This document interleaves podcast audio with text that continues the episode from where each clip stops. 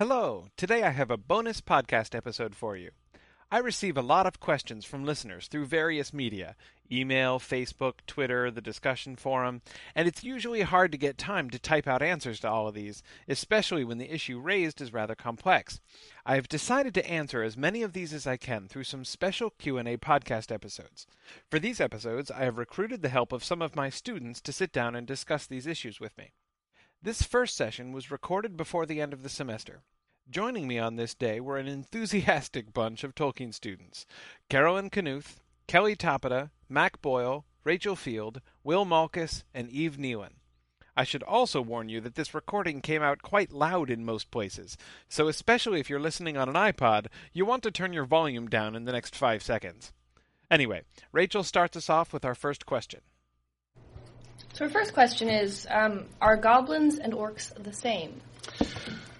Right. Now, one, the, the first place that where this is introduced, of course, one major trend is that the word goblin is mostly used in The Hobbit, and the word orc is mostly used in The Lord of the Rings. So, in part, it seems, at least in part, to be a pure language thing. That is, he's using simpler, more common, more juvenile language in The Hobbit, and so he uses the word goblin, which is the more traditional and kind of fairy tale uh, version, though the word orc is used once in The Hobbit. And there, when he introduces it in The Hobbit, it seems to be uh, not a racial distinction or like a different breed or anything like that, but actually just a size difference. That is, when he's talking about, uh, he says that even the very large goblins, a positive, the great orcs of the mountains, into positive, uh, can, you know, can run at high speeds even while bent over very low is the, the, the context. So it, it, it, suggests that you know the really you know, the really big ones are called orcs. And there's another passage, um, I actually just in rereading chapter three of book three, the Merry and Pippin being dragged across Rohan chapter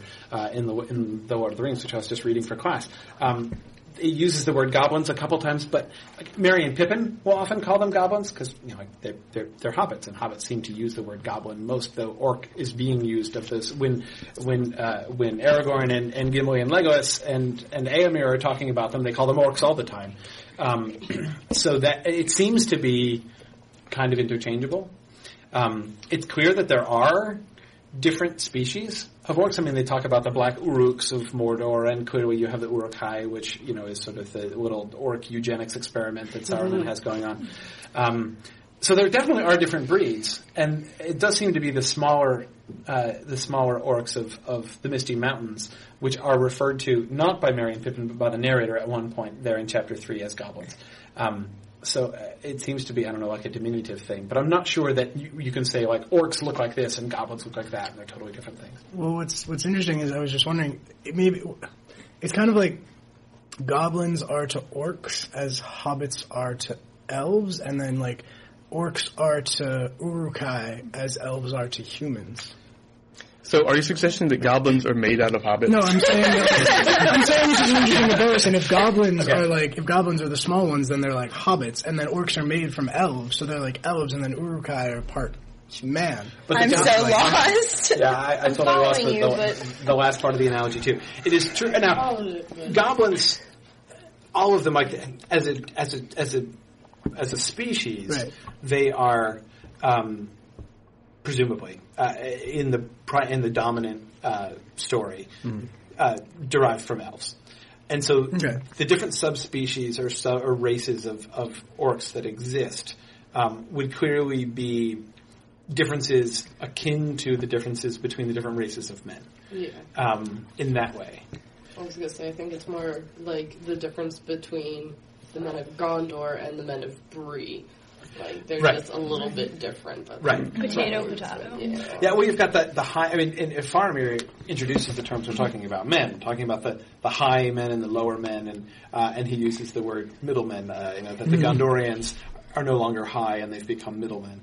Uh, of the Twilight. So, um, so you, you, you, get different grades. Um, Could Goblin be like a regional thing then? Because mostly we see the goblins in the Misty Mountains. Are the goblins in the Misty Mountains under the direction of Sauron?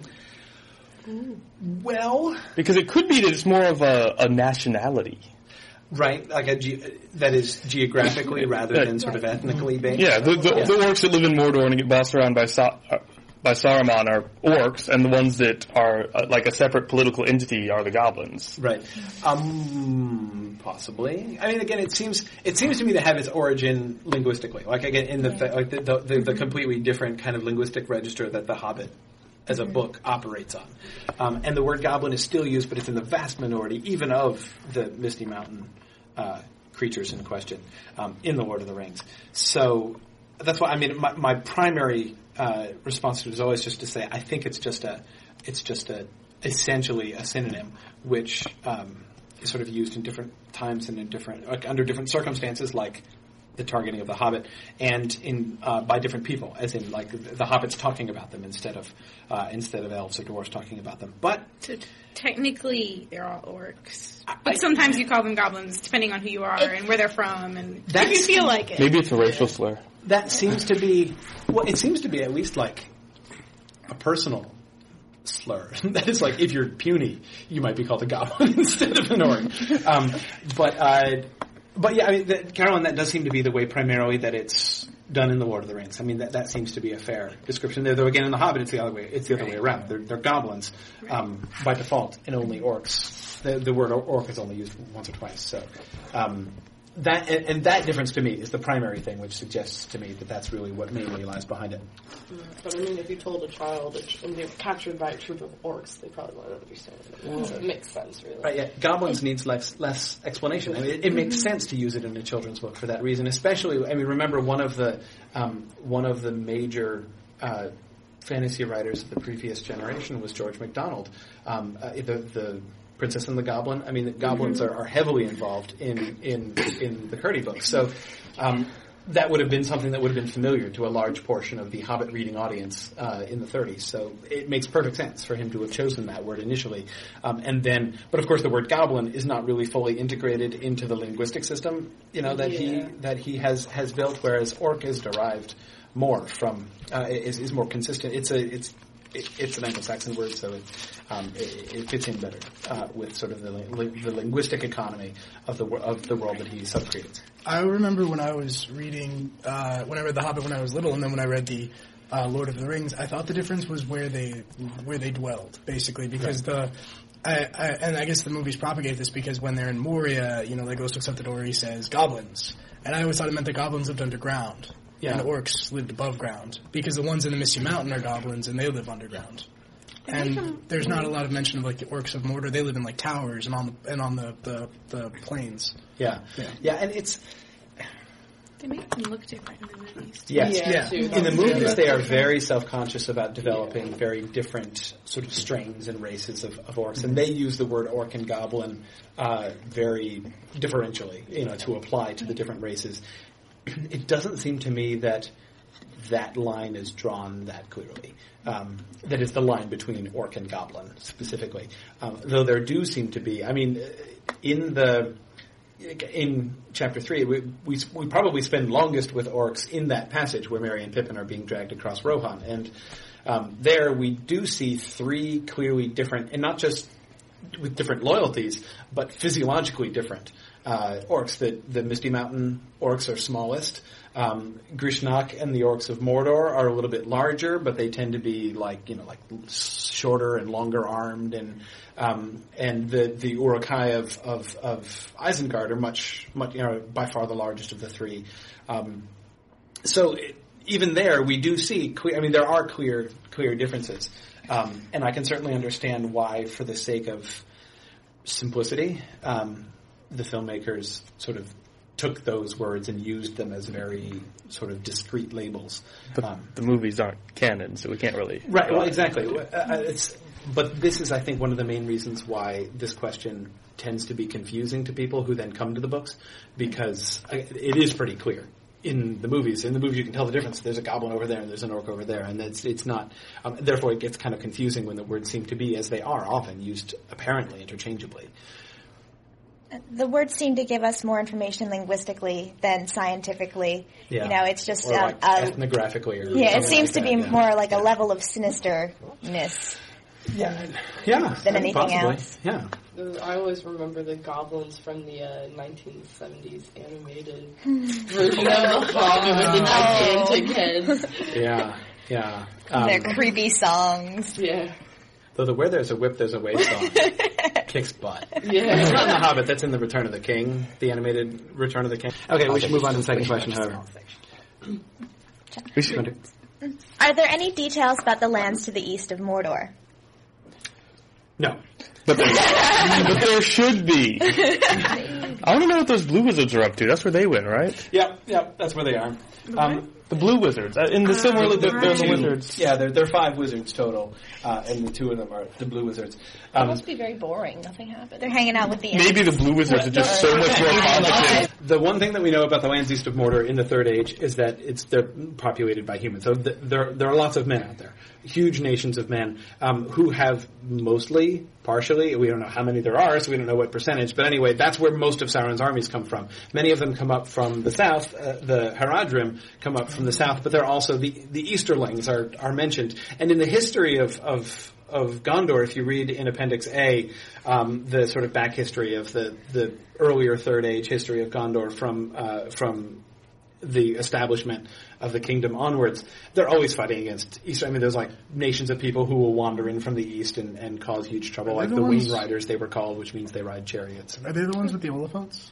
The Easterlings? Oliphaunts come from the south. I think. I think they come from Harad, but uh, um, but uh, maybe from the east as well. I mean, the east Yeah. it's Sounds presumably huge. I mean, there's there's no um, there's no clear sense of how uh, large the continent goes on, um, but uh, but anyway, so it, it's the source of the majority of Sauron's armies, and one of the there are very few places where he talks about what the Blue Wizards were or were not up to out there in the east, but um, the one place one of the places where he does talk about it, basically, he said like their job was to to go out and to work in those eastern lands, basically to try to help cut off Sauron's support, basically to, to, to get them to. Well, see, exactly. The, basically, the Maybe uh, just died. probably. Or maybe they actually were relatively successful and, Sauron, and Sauron only has a small percentage of them. That's another. I mean, Because he basically proposes or implies both things at different points. Uh, never does he write the story of the two blue wizards.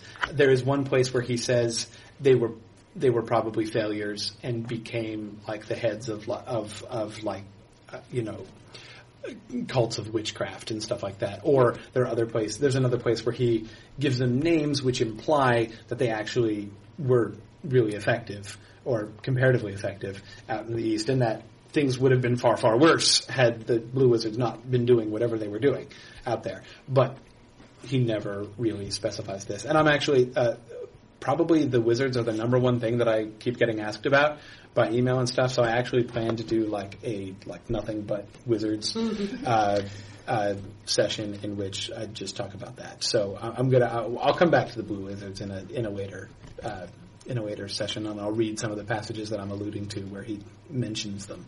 Um, though again, never tells the full story. But anyway, that's that's the main thing that we know about the East is that it's full of kingdoms of men, and and and they are by and large allied with Sauron, and that's where most of his armies come from.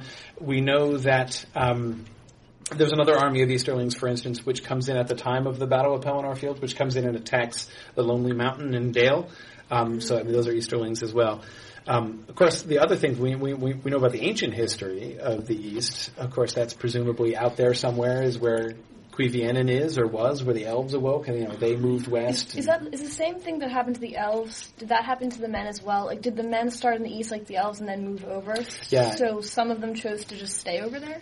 Yeah, yeah. Uh, and so presumably there are elves in the east somewhere, like that is some of the Avari, the unwilling, um, you know, who never came, who never set out on the journey towards Valinor.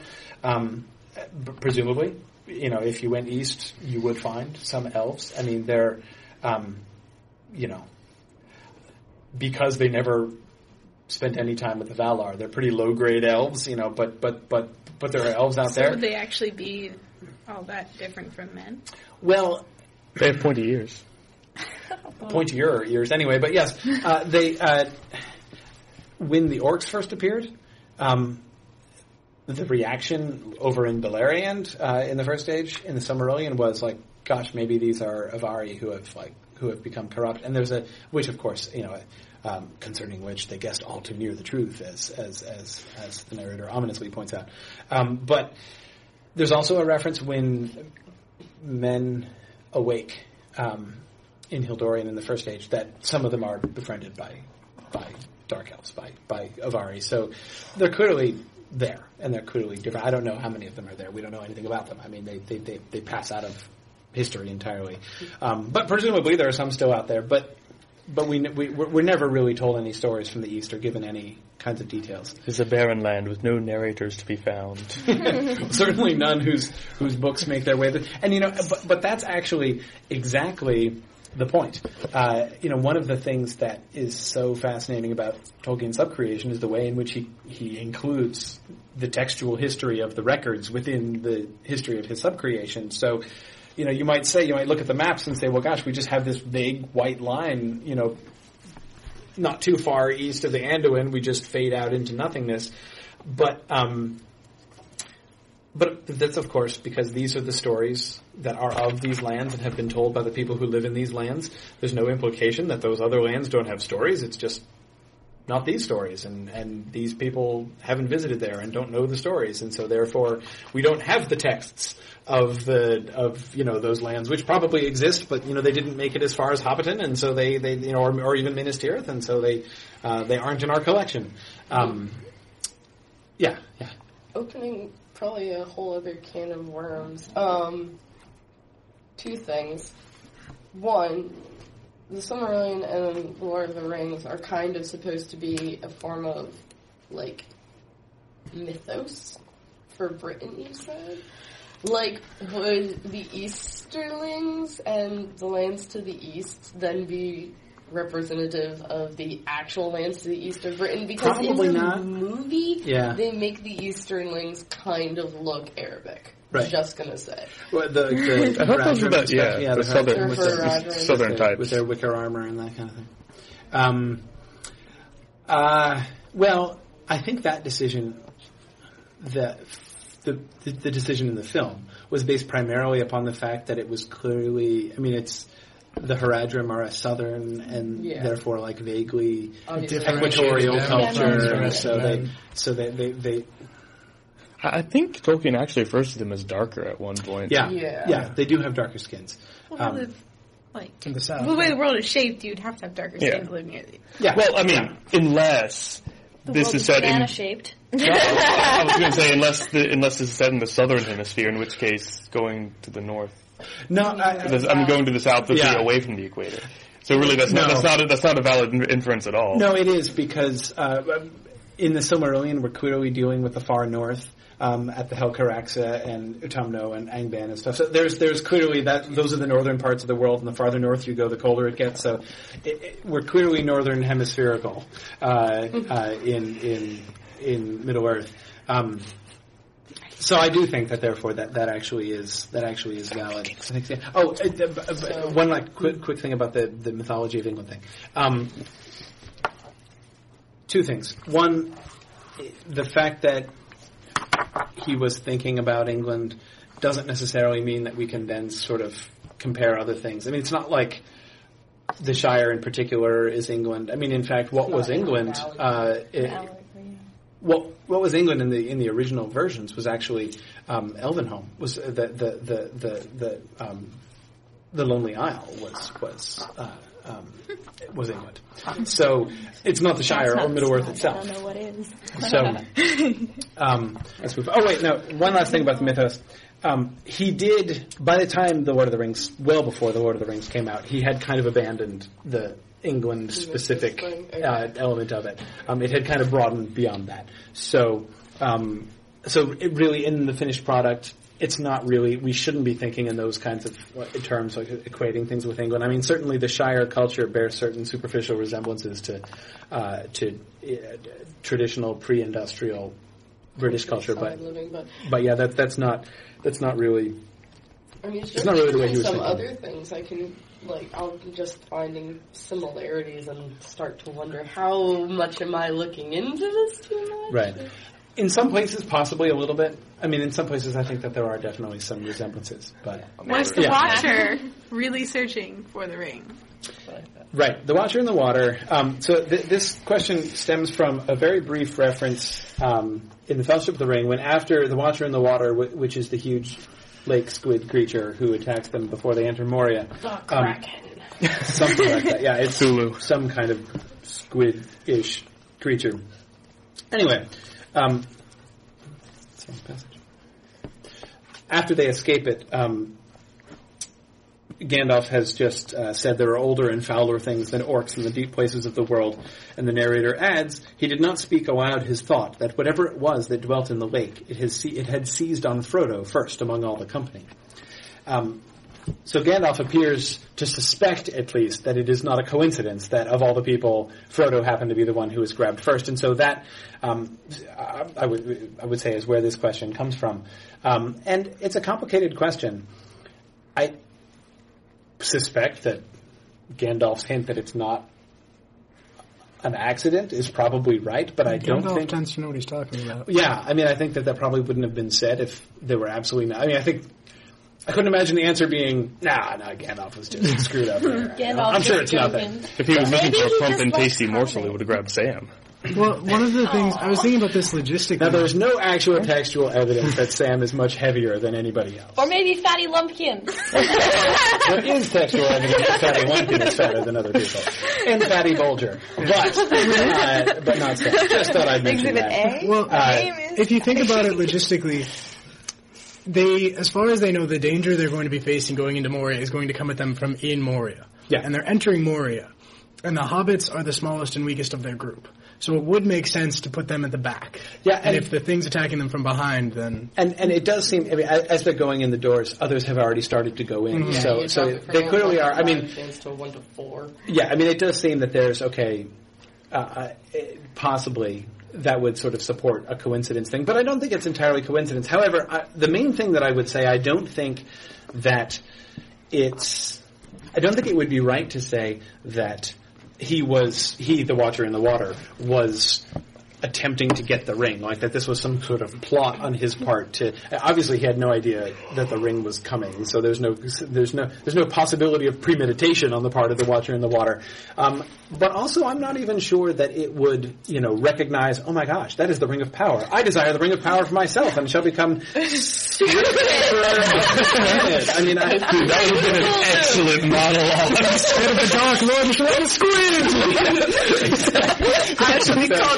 Actually Yeah, so I, I, I don't, uh, that I, I just can't see. Uh, but I don't think that that means it's just an accident and has no idea. Uh, it seems that evil begets evil. You know, bad things I was gonna say. are constantly happening to ring bearers. Well, yeah, certainly uh, that, uh, the, in terms of just like a, a piece of misfortune happening to him. Uh, and even, you know, we certainly have the ring wanting to, um, to expose itself and to escape. Uh, from Gollum, you know, we're told the ring tried to escape. Does the ring want to try to escape from Frodo at this point? I mean, would it? Would it be, It seemed like that would be a poor judgment call.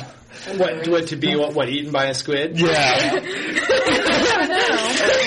Dropped on the shore. No Yeah. one goes to Moria anymore. It's not Not like hundred it's percent sure that uh, you know that the, the, the ring. I, I, you know, I've said this in class. I I'm not I'm not convinced that the ring uh, is capable of very good long term thinking and or extended planning. Um, and so maybe uh, you know I, I, perhaps it would be. I do think the ring makes bad judgment calls.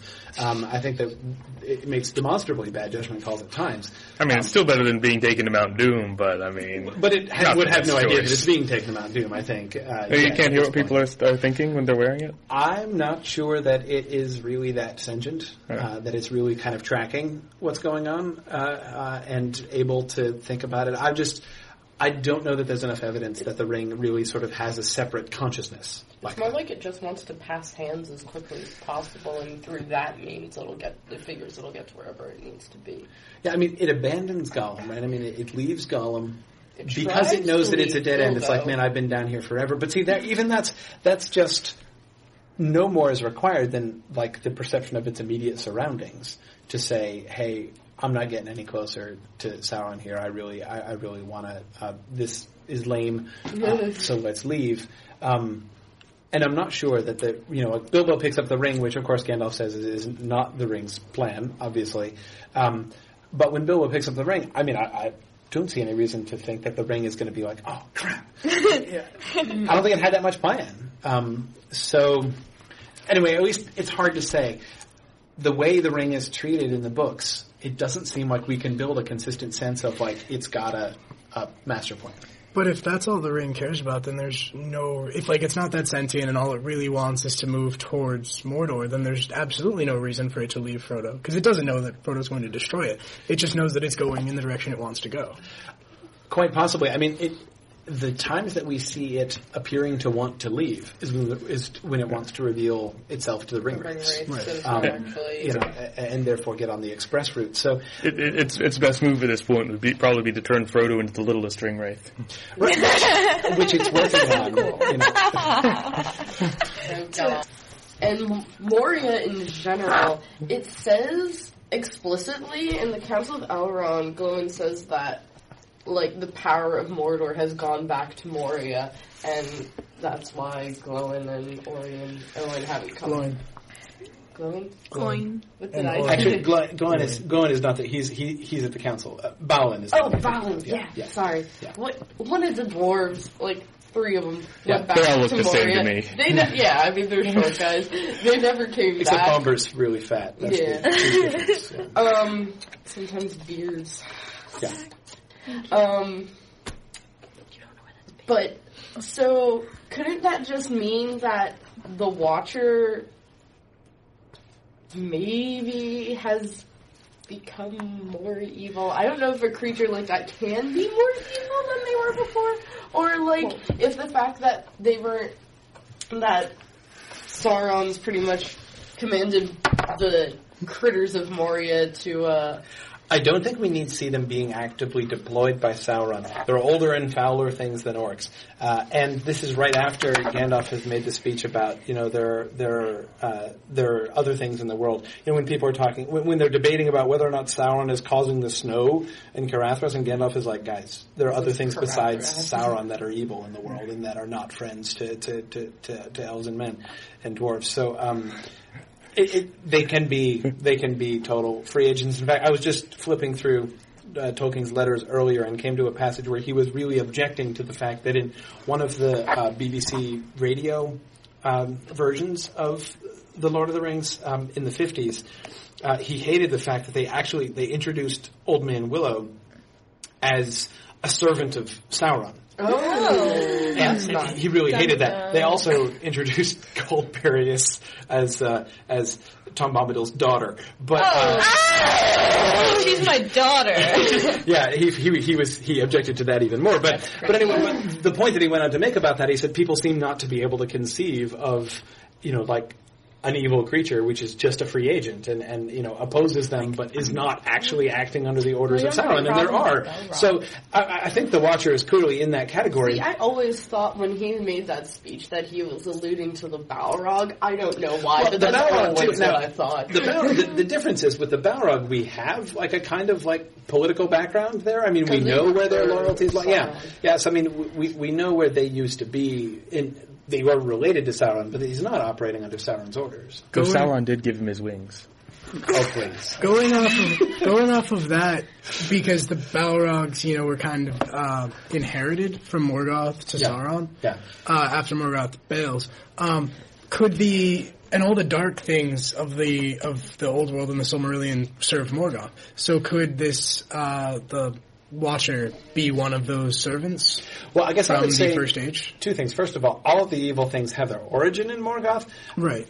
but many of them go on to become free agents. Remember, one of the fundamental realities of like the evil creature world Right. is self-interest. They want like to they want to set up on their own. own. They don't want to serve uh, Morgoth. So we see, uh, for instance, Ungoliant at the very beginning uh, going off, and she sets up on her own, and she doesn't. She she doesn't. And this is why we have Shelob um, later on, who was also clearly in this sense a free agent. Sauron uses her, but she doesn't obey him. She's not serving him. Uh, she's not in any explicit relationship with him.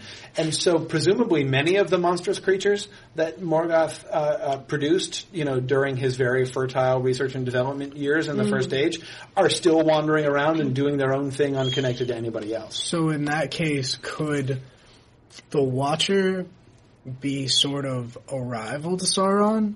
In the sense that all dark things are rivals to one another, and when the ring walked by, he was like, wait a second. I doubt the Watcher in the Water was that. It was part of a long term, uh, a larger strategy, Okay. either of, of like squid superiority or of, like I'm going to stick in Sauron's eye, but rather, it seems to me the likeliest explanation is just that he detects the power there. Like there is something. There's something cool and evil Yes. and ooh, th- Cool, that evil, looks like shiny. Yeah, Just like exactly. Boromir, I could use that. Yoink. Yeah, or e- even if he doesn't have any idea what it is, but Mm-hmm. like there's something different about this one. I can I, that, that it can sense that, um, and so goes for him. Probably not even knowing why. I mean, I don't know how much of a of a of a conscious mind we're supposed to be attributing to the Watcher in the water. It is called a Watcher, which is interesting. Pretty smart. Yeah. Cthulhu is a squid. He's brilliant. It's not a squid. He looks like a squid. That's- The Watcher's not a squid either. He just looks like a squid. Yeah. Anyways, I would like to suggest Puppies later. Let's stop having Cthulhu tangents. Puppies! I would like to suggest an alternate alternate motivation for the Watcher. Okay. Magic Yes. is delicious. right. You know, this is, He wants to eat it. this has precedent. Ungoliant. I mean, this is what Ungoliant does. You know that that that which has power is can be not only just utilized or exploited, but actually absorbed, um, and therefore the absorber, under certain circumstances, becomes more powerful. It's that is conceivable. I mean, I I think that that, and it, it may well be when it detects somehow that there's something different or special about Frodo. That there, I mean, that, that he's carrying three different powerful items: ring, sword, mithril armor. Mythos not magic. But it's cool. It is cool. Yeah, shiny though. The shininess and is hidden. shiny But I mean, I think uh, that seems to me possible that it actually it detects the power and doesn't want to use it, but wants to wants to absorb it. Does Gandalf torture Gollum? If so, is that supposed to be okay? Okay, and the passage we're dealing with here is when Gandalf in the Shadow of the Past, chapter two of the Fellowship of the Ring, is page fifty-five, um, is talking to uh, Frodo and telling him the story of of Gollum and how he uh, finally found Gollum and made him talk. Gandalf says, I endured him as long as I could, but the truth was desperately important, and in the end I had to be harsh. I put the fear of fire on him, and wrung the true story out of him bit by bit, together with much sniveling and snarling. He thought he was misunderstood and ill-used. That's the, that's the, the passage in question. Um, one could certainly exonerate Gandalf on a technicality that, uh, that you know he doesn't say he actually applied fire to Gollum, and so there's no evidence of physical torture. He, he put the fear of fire in him, so he plainly threatened him. I assume he just magicked him. Well, threatened to magic him anyway. Uh, like- Or threatened him with the ring, you know, the one of fire that he's on his hand. though he wouldn't ex- he wouldn't threaten him with it explicitly, um, because it's a, a you know it's secret. The best kept mean, secret of Middle Earth. He, he tells the Balrog, so apparently he's not that big on keeping it a secret from evil beings. Well, that's an I mean, he, he just like slips, slips it out. By the way, I'm carrying the ring. slip out. Of course, when It's in a positive phrase within his his threat. Yeah, yeah, yeah. No, eh, but it's not that it slips out. Of course, on, at the Bridge of Khazad-dûm, he is declaring himself, and that's what you do. I mean, if you want to declare your power, I mean, when he's standing up to the Balrog, you need all the power you Balrog, can yeah. yeah, he's he's he's he is uh, he is Bring out the big guns. yeah. I mean, Gandalf is as much a Maiar as he is. Well, Is it our Balrogs, Maiar? Yeah. yeah, they Yeah. were, yeah. whenever Yeah. that- Yeah. Yeah. No, they were- yeah, they're spirits of fire corrupted by Morgoth, so they were they are they are Maiar. Um, That's But um, well, what about that little trick that he does? That he even like that he just does to Bilbo, where he's like Bilbo, leave the ring, and Bilbo's like no, and he seems to grow taller and more powerful. Yeah, and there, I think the implication there is basically, you know, he says that then you will see Gandalf the Grey uncloaked, um, and the cloak that he seems to be uh, um, um, implying here is just he doesn't normally reveal his. I mean, he is Yeah. much more powerful than. I mean, he goes around um, in the guise of an old man, you know, and he he. I mean, it's not that he doesn't actually have a body or anything, but but he doesn't show his power all the time. Um, and here he's basically revealing some of his true stature is the word Yeah. that Tolkien uses so often about things like this. I mean, he has really great stature, not just height, but but but sort of Watching a metaphysical little stature. Ankle. Uh, You know, yeah, sort of showing. I don't know the ankle business, but anyway, yeah, yeah, he's, he's sort of showing. Uh, uh, uh, a little bit of who he really is, which he's doing in full Yeah. with the Balrog in the Balrog scene.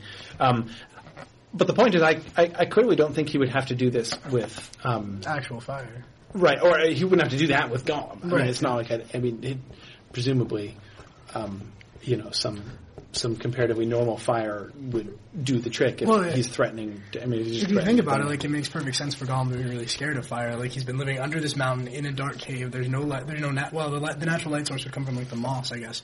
But no, he hasn't seen fire since probably he lived. He was one of the river folk. Right. And he, you know, the whole sun thing doesn't like the sun. The sun's just this big ball of fire. Right, exactly. And he, uh, remember, it's the flame of Anor, or the flame of the Yes, sun that Gandalf. yeah. But yeah, um, remember also uh, when in the Two Towers when Sam lights a fire, Yeah. um, Gollum freaks out, um, and uh, clearly one of the things that he's freaked out about is that it's going to make a smoke and bring enemies. Um, but that's the last point that he makes. Um, uh, he's you know, he's he talks about fire as if fire is itself an enemy. I mean, you know, it it it bites it it, it you know it it it it destroys you. Um, he he clearly is afraid of fire in general. Yeah. Um, and remember the other people who are afraid of fire. Um, The ring wraiths. exactly, the ringwraiths. yeah, the ringwraiths are afraid of fire. I fire. wonder how they managed to work with the Balrogs. They don't. they don't at all. Balrog's They're- the first stage thing. Yeah, they're, they and they're constitutionally different. Uh, this is implied um, when they're on the River Anduin, and the the winged Nazgul is sort of uh, lifting up, and Legolas shoots him.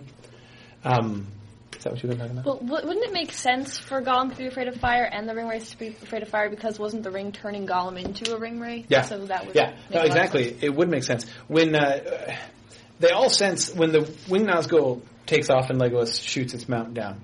Um, they don't know what it is, but they all sense that there's some seriously evil, powerful thing rising up into the air on the other side of the of the river, and they're speculating. They're like, "What was it? Was it you know?" And what, I forget who asks or speculates that it might have been a Balrog, and Frodo says, "No, it wasn't a Balrog, but something colder." Um, and so I mean, there's like this heat cold thing. Uh, that's what I meant when I said constitutionally different. I mean, of course it was a Balrog. It had wings, didn't it? but anyway, um, so ringwraiths are afraid of Balrog's obviously not going to be afraid of fire, but uh, but ringwraiths are. Gollum seems to be.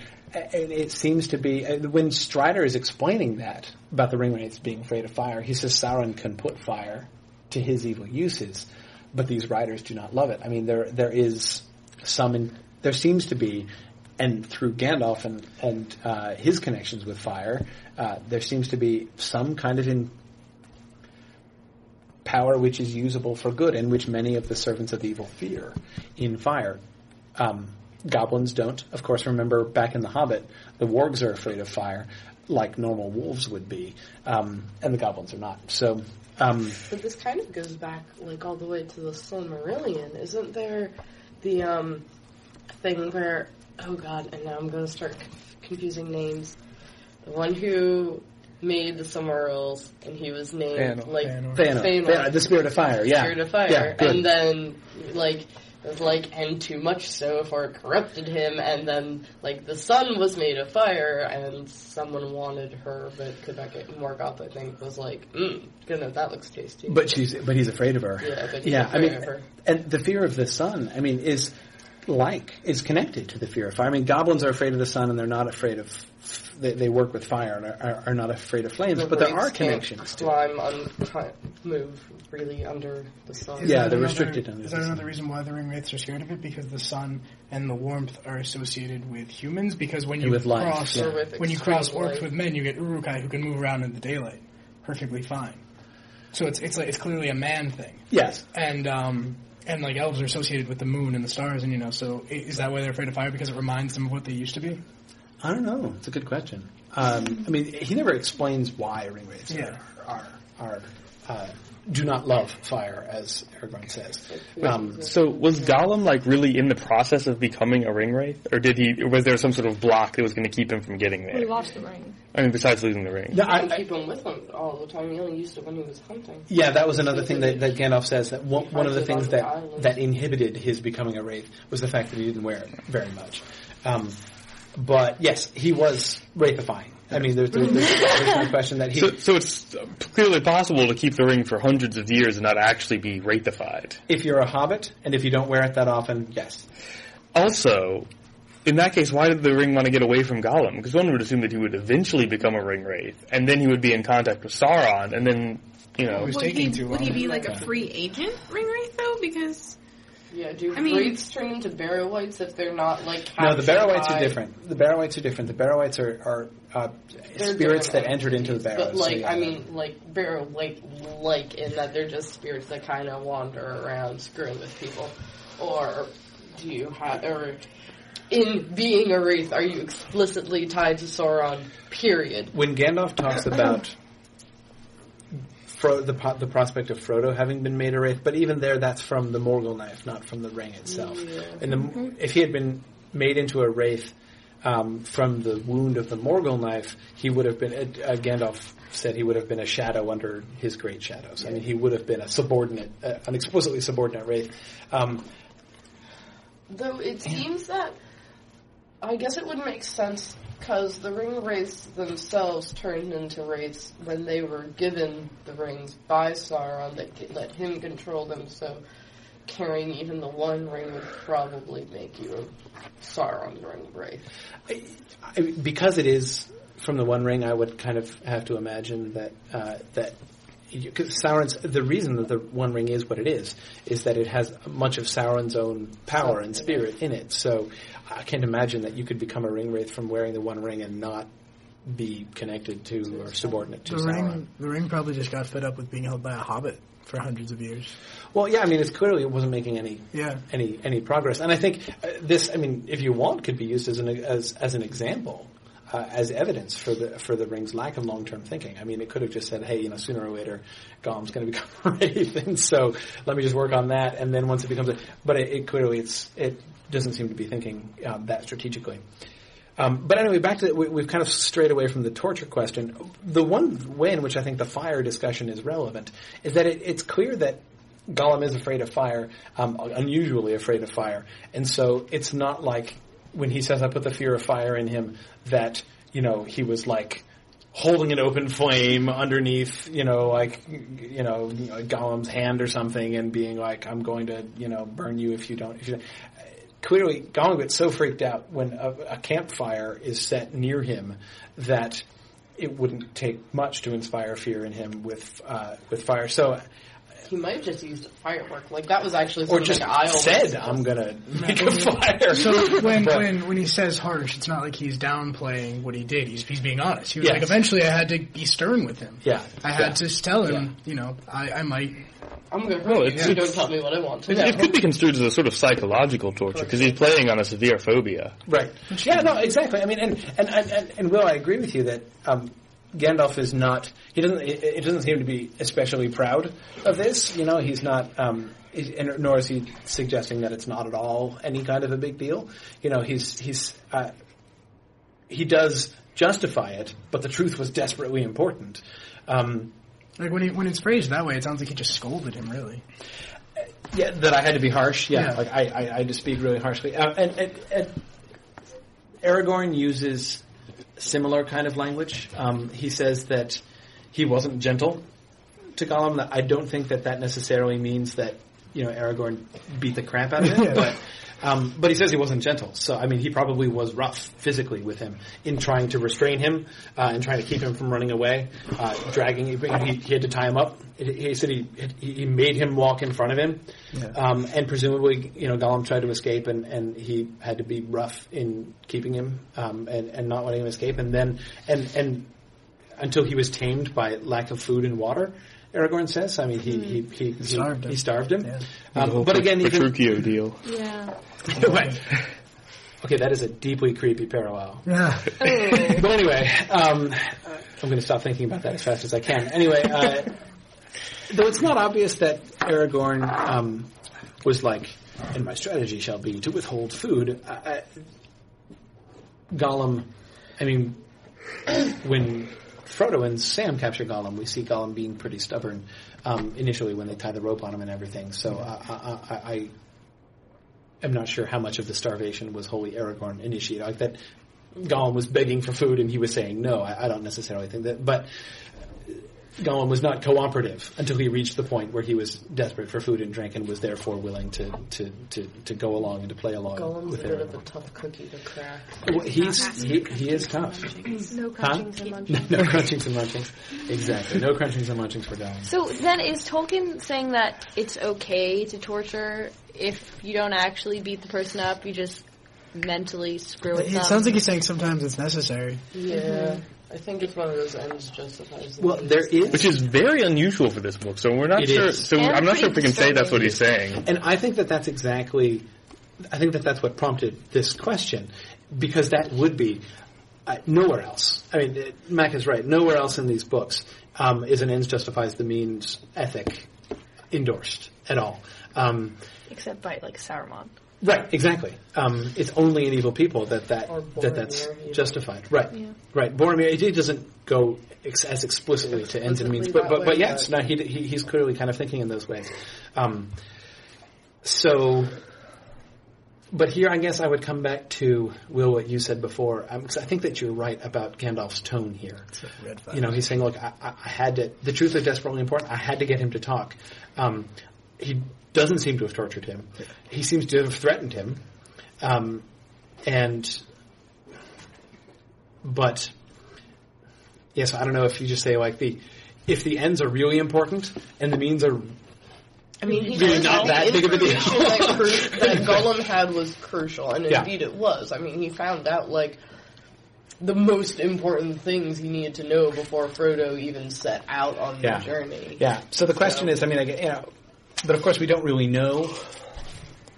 We don't really know what the um, What really resulted if he had it. right exactly what what would the later stages have been? Would Gandalf have actually gone on, you know, to actually use physical torture?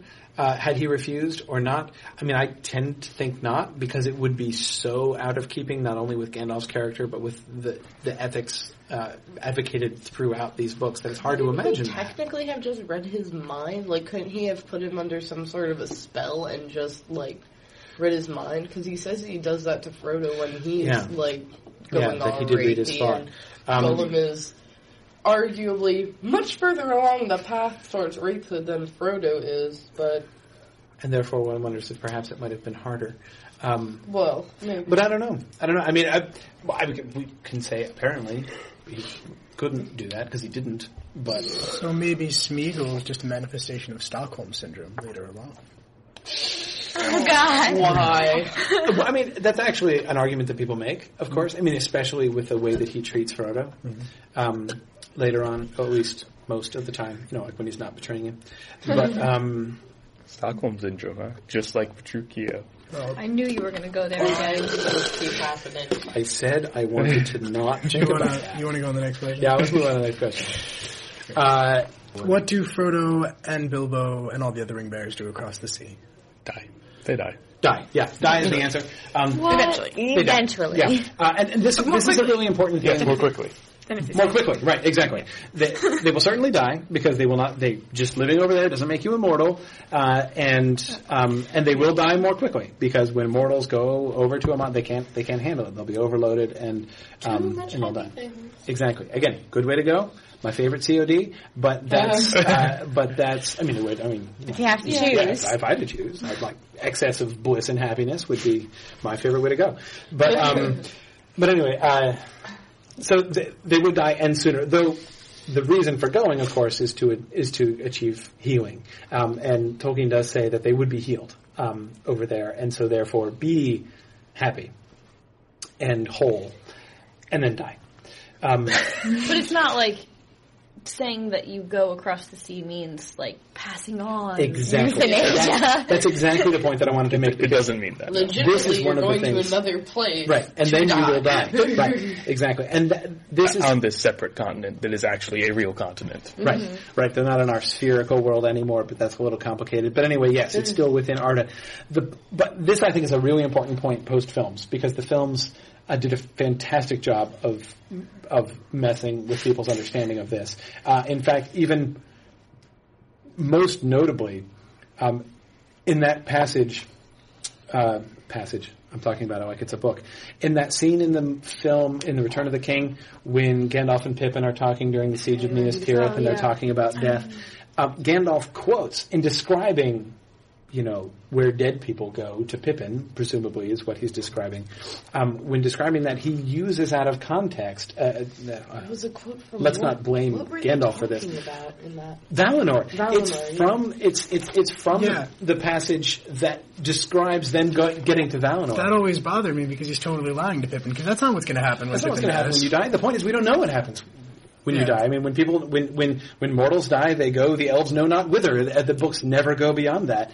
And And when the elves die, they get stacked up in even Manway's that- storehouse. well, they, and they, they, they, they go to Van. Now, elves go to the place that Gandalf is adapting, the, you know, the, the, the far green country under a swift sunrise. That's a quotation from the description of Valinor when they when they get there. And so it creates the impression that when you set sail from the havens, you're setting sail for, you know, the land of the dead or for the afterlife in some sense. And that's absolutely not the case. And it really confuses the whole system of mortality versus immortality. And that was, that was really important to Tolkien. I mean, it was, he felt that mortality and immortality were, you know, was some of the major themes of the Lord of the Rings. And in fact, when in a letter once somebody asked him, like, what do you think is the most important theme in the Lord of the Rings? He said mortality.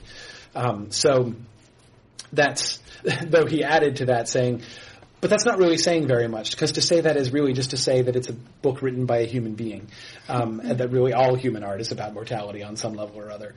Um, but anyway, um, uh, so I, that I think is a really important confusion to be to be cleared up. They do they will depart and go to wherever it is that people go when they die um, from Valinor, but they are totally it's totally not the land of the dead. Um, yep. Okay, that's good. I think we Sounds pretty good, much ended yeah. now. Religion in Middle Earth. Why isn't there any? Right. That's the question.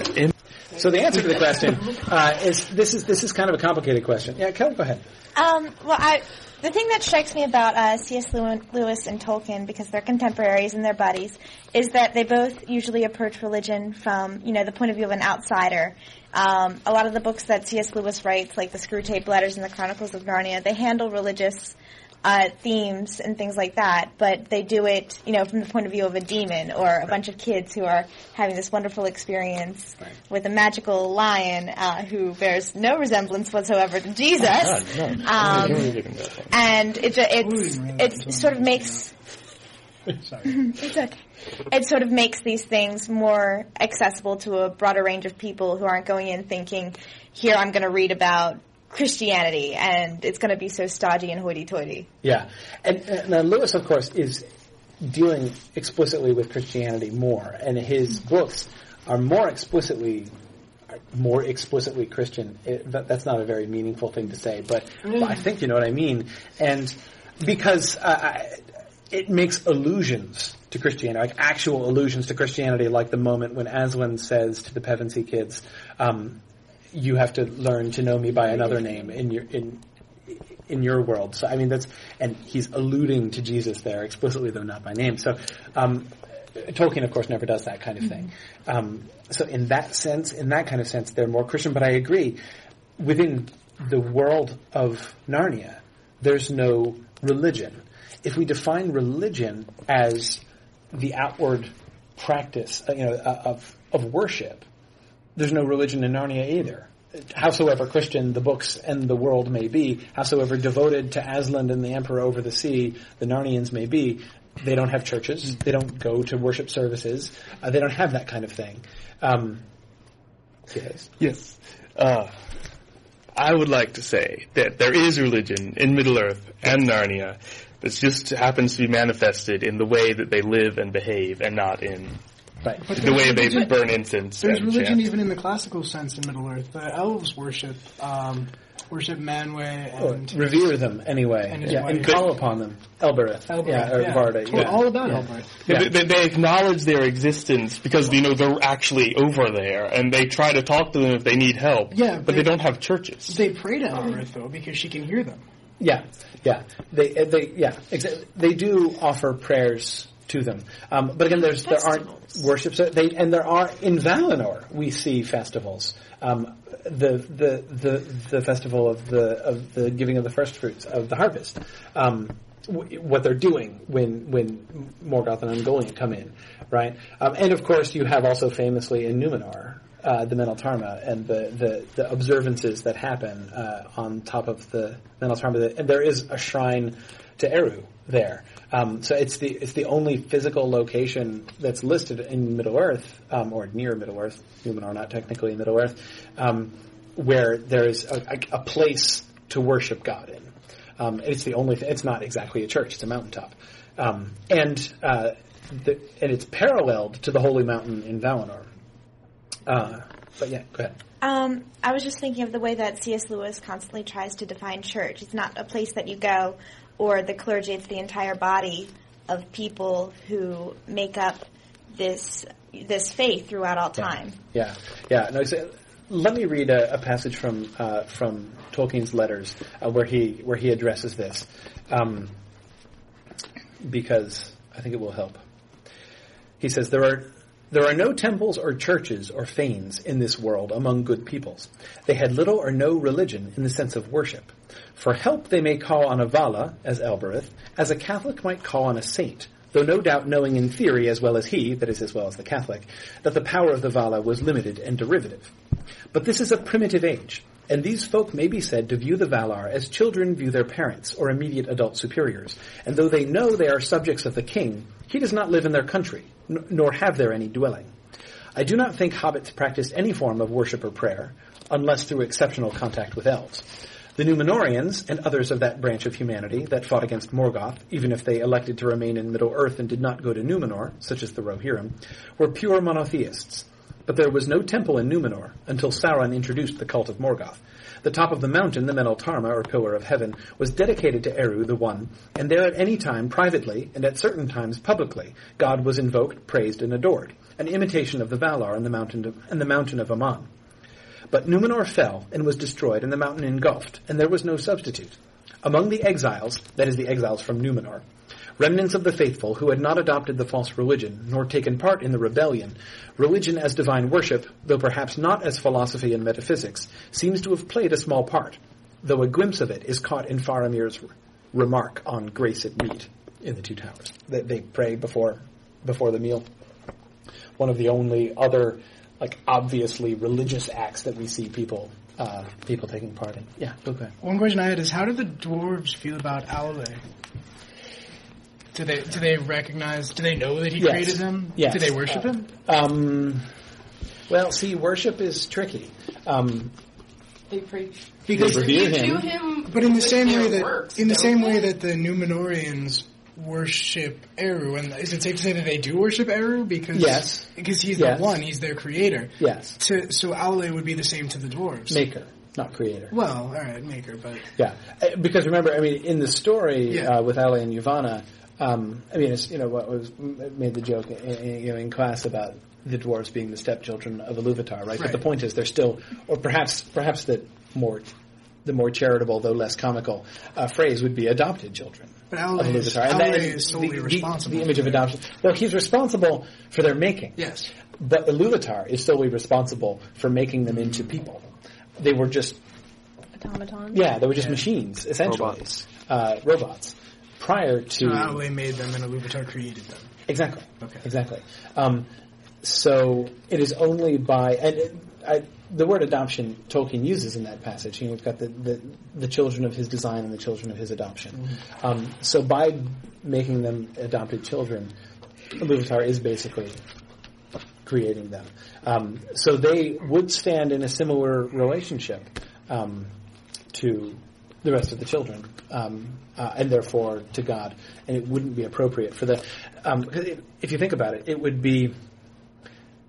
Aule knows that he screwed up. Um, and he talks, he describes the dwarves as the work of his presumption, because in trying to make children, he was putting himself in Iluvatar's place. Um, but he responds in humility when Iluvatar comes down and um, implicitly rebukes him for it. Um, and so, therefore, for the dwarves to revere Aule as if he were Iluvatar would be basically to like recreate the Yeah. the the um, bad situation that Aule was repenting of. Okay. And certainly, if he accepted their worship, he would be doing the same thing again that he had done, the same kind of presumption before. Um, So did they worship Iluvatar at all? And all, by the same no token- evidence of it. But again, there's no evidence with hobbits either. I was going to say, do hobbits have any religion that's ever mentioned? Nope. Okay. Nope. Nope. I mean, especially with elves and with a lot of the humans, it seems very like spiritualistic as Yeah. opposed to religious. Yeah. And they actually like I would compare them to the Laotians, which no one's gonna know anything about Laos religion except me. And but Laos. um but um they worship ancestors. It's an ancestral thing. Um, and like all of the songs just made Well, for the great heroes. I would be careful here, though, because uh, he he is Tolkien is clear. I mean, in, the, in, in that note that I just read, they're monotheistic. They're monotheistic, um, but it doesn't enter the practice of their lives.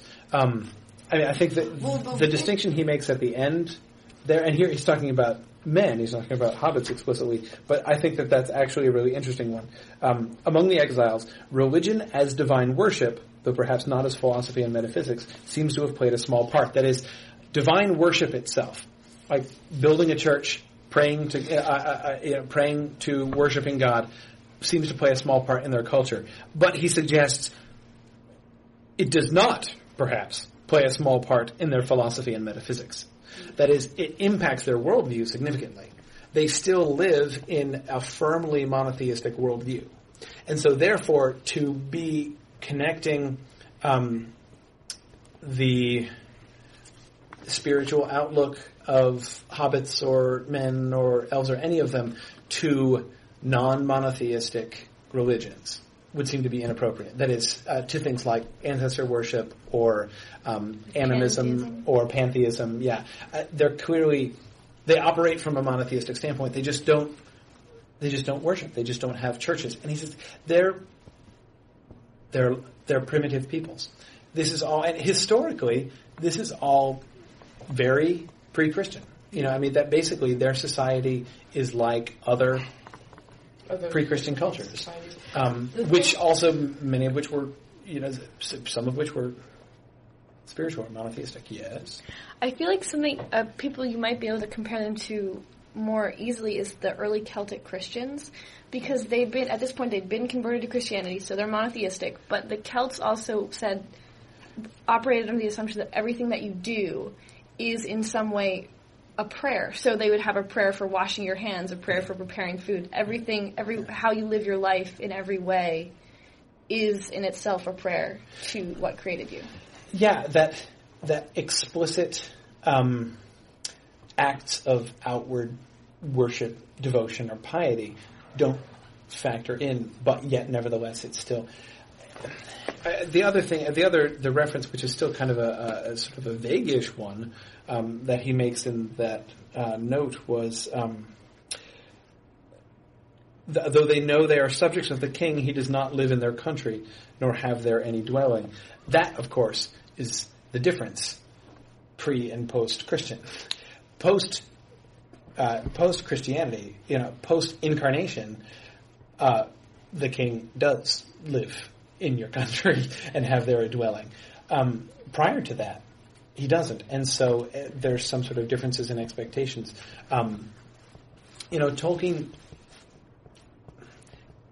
didn't want and wasn't writing a story that was supposed to take place in our world. You know, that was supposed to be. And I, I know that the I have heard I've heard people use this set of observations. That is the there aren't any churches and nobody seems to worship anybody um, observations as basically attempted counter arguments against Tolkien's world is basically a Christian world, and, and that and and you know that he his his Christianity is a huge factor uh, in his subcreation. But I think it's in the end a really shallow counter argument against that. Um, the philosophy and metaphysics of Tolkien's world are Christian. Um, the worship practices are not. But that's just because he did not want his subcreated that in his subcreated world, people just running around doing imitations of of, of Christian stuff. Uh, to give a parallel, um, in the Middle Ages, um, there was no concept of anachronism, so um, they didn't. They made when they told stories of the ancient past, they made people look just like them, and they didn't care. Um, so you read uh, a, Christ, uh, a medieval Christian version of a, an old Greek or Roman story, and they will often have them going to the temple, and they'll call it the temple of you know Jove or whatever because they know it's supposed to be there. They were worshiping Jove, but it, it will look and sound exactly like a church. I mean, it, it looks exactly like a cathedral. The services that they have look exactly like Christian services. Um, you know, it's basically like Christianity barely dressed up to look like something else because they're not making any attempt to actually integrate it or, or to actually represent Greco-Roman religion or anything else. And I, I think Tolkien would have been really uncomfortable writing something that kind of looked like that. Like, you know, I, I am theoretically writing about this this different world, this different society in which you know Christ has not come. There is no actual Christianity here, but I'm going to make them have churches and and do things which look exactly like Christian worship. That would have been a violation of his whole subcreative principle, like the Knight's Tale. Mm-hmm. yes, the Knight's mm-hmm. Tale, uh, Chaucer's Knight's Tale, I think is actually an interesting example because there you have something which is actually like pagan worship. Um, the the the the pagan rites, the the um, the Greco-Roman pagan rites uh, in Chaucer's Knight's Tale are some of the least anachronistic religious rites in the Middle Ages. Uh, and it's remarkable when you compare in Chaucer's other writing. I mean, you compare uh, the temple scene uh, in Chaucer's Troilus and Criseyde with the the sacrifice um, that Emily gives to Diana, and even the burial of Arcite uh, at the end of it is, is a very I mean, the the um, their uh, the cremation of of of, of Arcite was exa- was very close to a pagan ritual, and he even cites his source. And then there's the speech. The, the, speech about it, yeah, yeah, which is really great. Um, but anyway, Tolkien clearly didn't want to be doing even that kind of thing. Um, he's not. He's not doing. I'm going to try to be true to these other worships of, of these other ancient peoples. I'm going to try to like have something which is almost Christian, but um, but is dressed up in other clothing. Um, he didn't do that. And so instead, what he has is a world which is philosophically, metaphysically, very thoroughly Christian, um, but in which there's no worship because they are all they are all in in this sort of pre-Christian state um, culturally. Is it possible that, in terms of this, Tolkien's making a statement on the difference between knowing and faith, like believing and knowing? because there are elves not there are elves still alive who haven't been around since the formation of the world, but they've been to Valinor and back, and they've seen the Valar who have been around since the creation of everything, and have seen the One, Eru. Yeah, yeah. And I mean, I think that that's possible. I mean, in part, if you think about what is the and this, of course, gets into uh, deep Christian theological waters pretty quickly. But that is, you think about what is the point of religious worship at all. Mm-hmm. Um, some of the points of Christian religious worship would not apply to elves, especially to elves living in Valinor. Um, now, again, to actually like define and make a, an exhaustive list of what is the point of Christian mm-hmm. worship uh, is I think beyond our purposes here. But but but clearly, um, some of them anyway would not be required of elves. They're in a completely different place. They're immortal. You know, their relationship with it, when they're living in Valinor, especially, uh, uh, it's that situation is so different from the situation of either human beings in a pre-Christian era or human beings in a post-Christian era that it's actually a little bit. There's no real reason even to expect that they would have any practices that would look like what we would identify as religious practices. And that's all we had time for on that day. There were still a few questions left over, which I brought to a second session recorded early this week, so that will be available soon. Also, remember that I will be having another Skype call-in session within 24 hours of the posting of this episode at 3 o'clock p.m. Eastern Standard Time on Thursday, June 3rd. And the recording of the last Skype session should also be posted within the week. Thanks for listening, and Godspeed.